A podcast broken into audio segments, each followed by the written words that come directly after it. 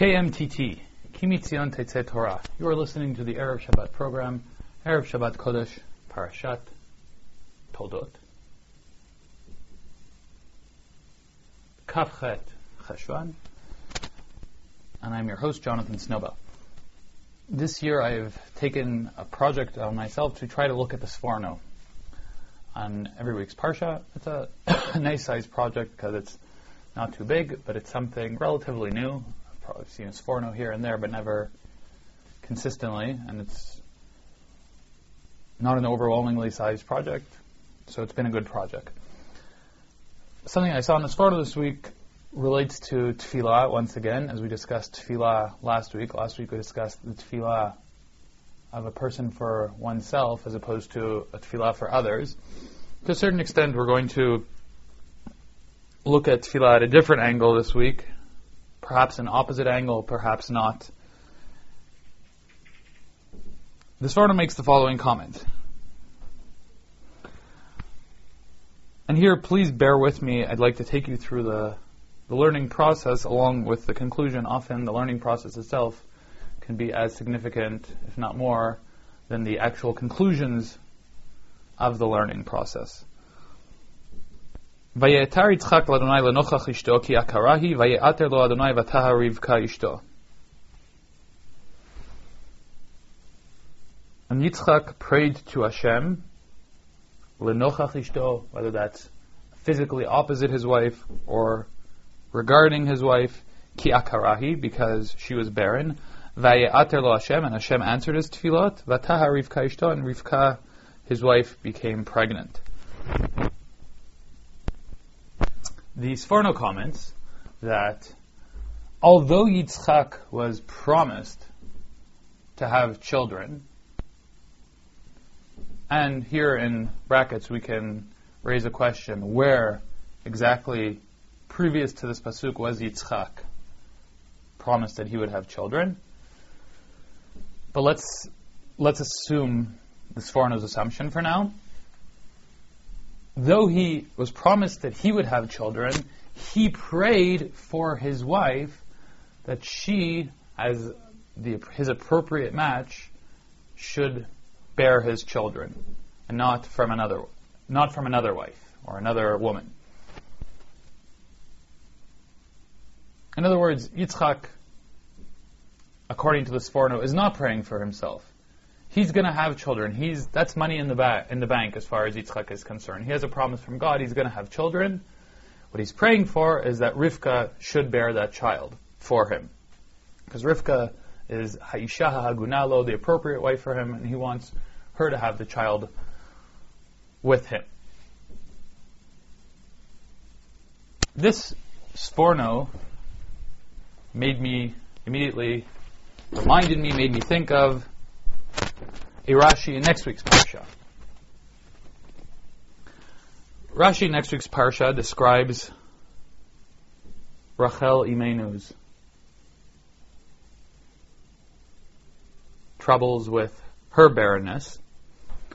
And the Pasuk says as following Rivka, Rachel, seeing that Leah has already had four children and she has none, but Tomer Yaakov, Havali Vanim Vim Meita Anochi.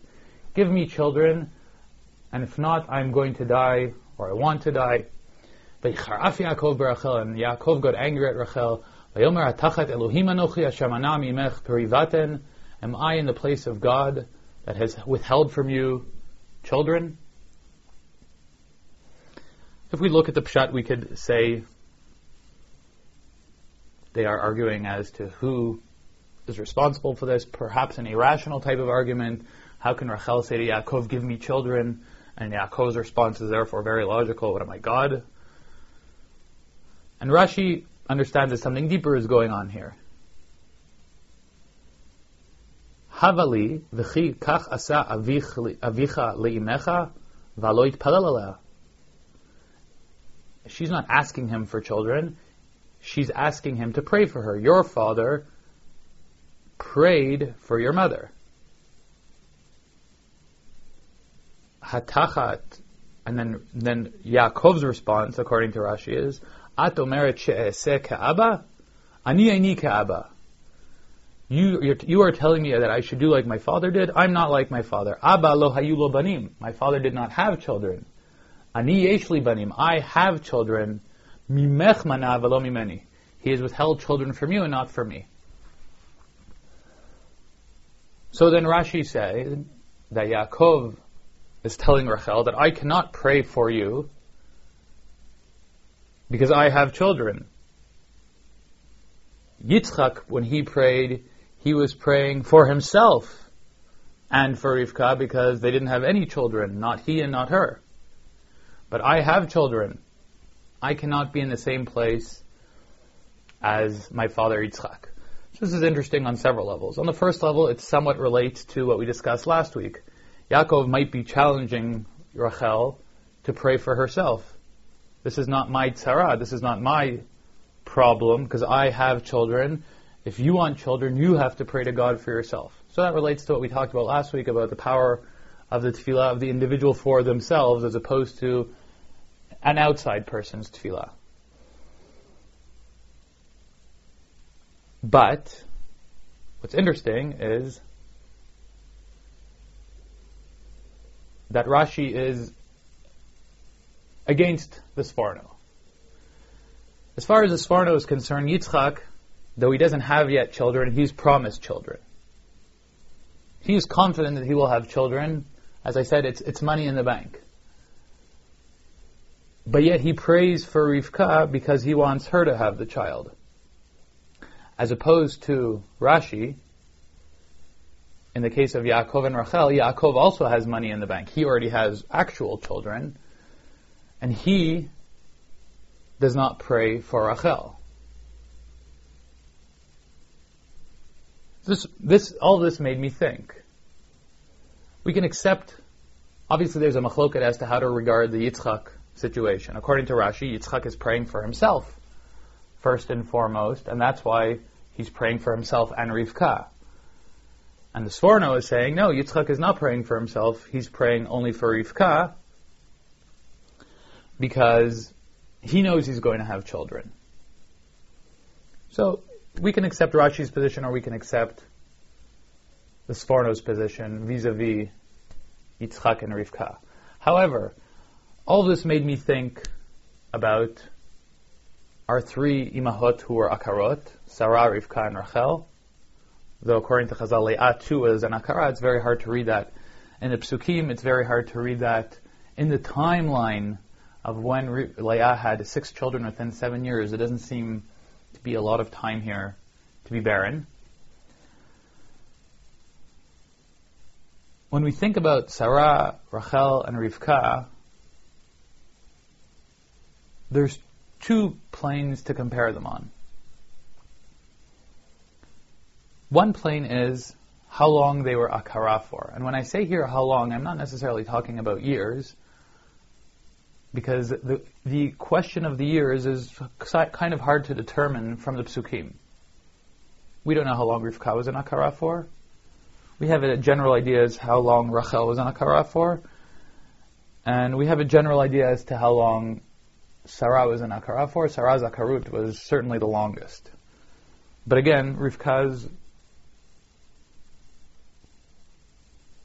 could be up to 20 years as well.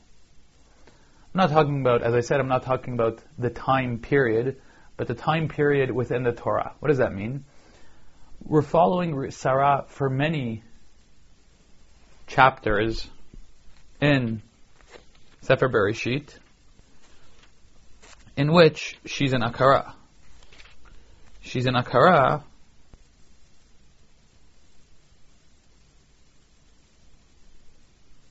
already at the end of Parshat Noach. Vatihi Sarai Akara in Lavalad. So at the end of Parshat Noach, Sarah is an Akara. She's an Akara throughout Parshat Lech Lecha.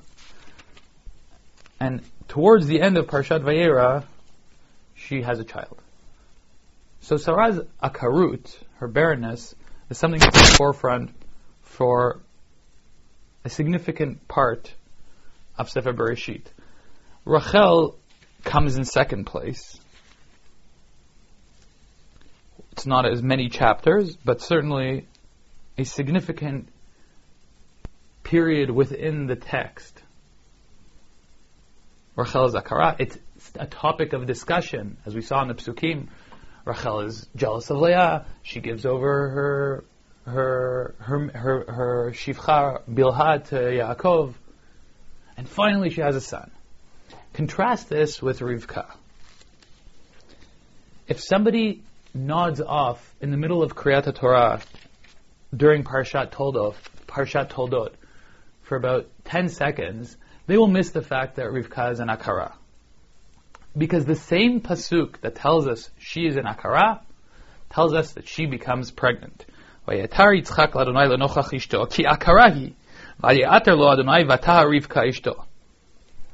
Within the same Pasuk, we find out that Rivka is an Akara, Yitzchak prays, and Rivka becomes pregnant.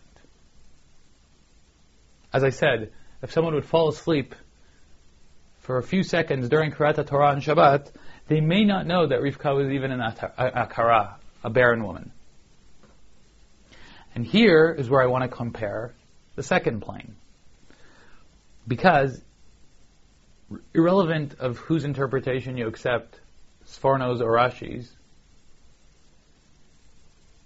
there is no doubt that the only of our fathers that is positively identified as having prayed for his wife's barrenness is Yitzchak. The Torah does not tell us that Abraham prayed for Sarah. The Torah does not tell us that Yaakov prayed, prayed for Rachel. According to Rashi, the Torah even tells us that he refused to pray for Rachel. Yitzchak did. When we talk about omissions in the Torah, and Tanakh in general, it's hard to draw conclusions. Omissions per se are not proofs. Because it doesn't say that Abraham didn't thank God before he drank water or before he ate bread, but it doesn't mean he didn't. It's just not something that's discussed in the Torah.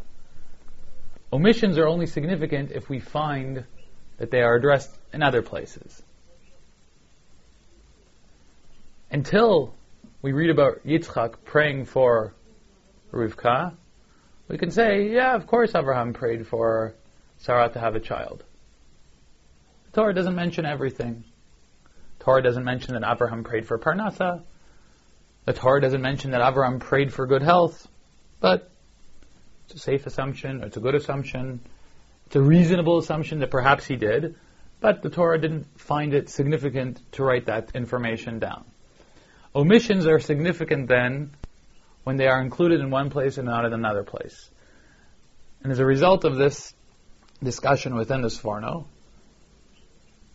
it appears correct to conclude that the Torah is telling us something about Yitzchak's prayer about Rivka as opposed to his father and his son.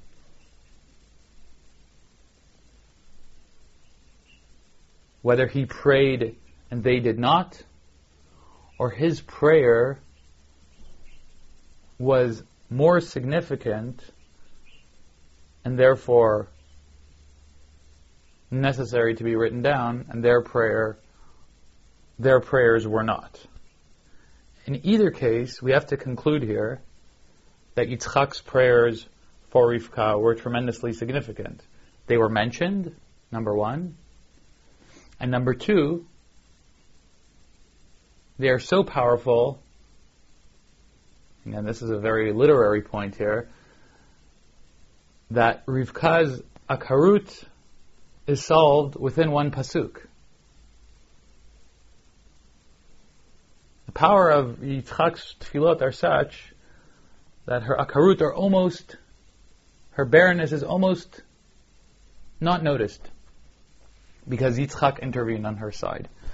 This is something that I just want to take to the opposite place of what we discussed last week. Because if last week we discussed the powers of the individual's prayers for oneself, when we think about a barren woman and what she's going through and the difficulty that she's going through. There's a barren woman who's going through her problems of barrenness on her own, as Rashi describes Rachel, because the Yaakov seeing that he has sons, is not empathizing with her and not sympathizing with her. Abraham, once he has Ishmael, is in a different place than Sarah as well. In fact, when God promises him that he will have Yitzchak, he says, But I already have Ishmael. Yeah, Yitzchak's prayer for Rivka certainly Yitzchak being without a child, but even if we, especially if we accept the Sforno, that Yitzchak knew he was going to have a child, is a prayer which looks out for the other and allows the other not to be alone. Rivka,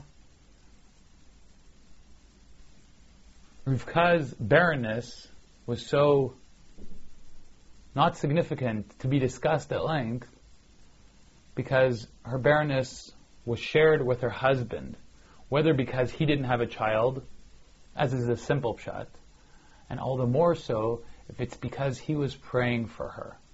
She was not alone because she wasn't left alone to suffer in her misery of being barren. She had her husband giving support and praying for her.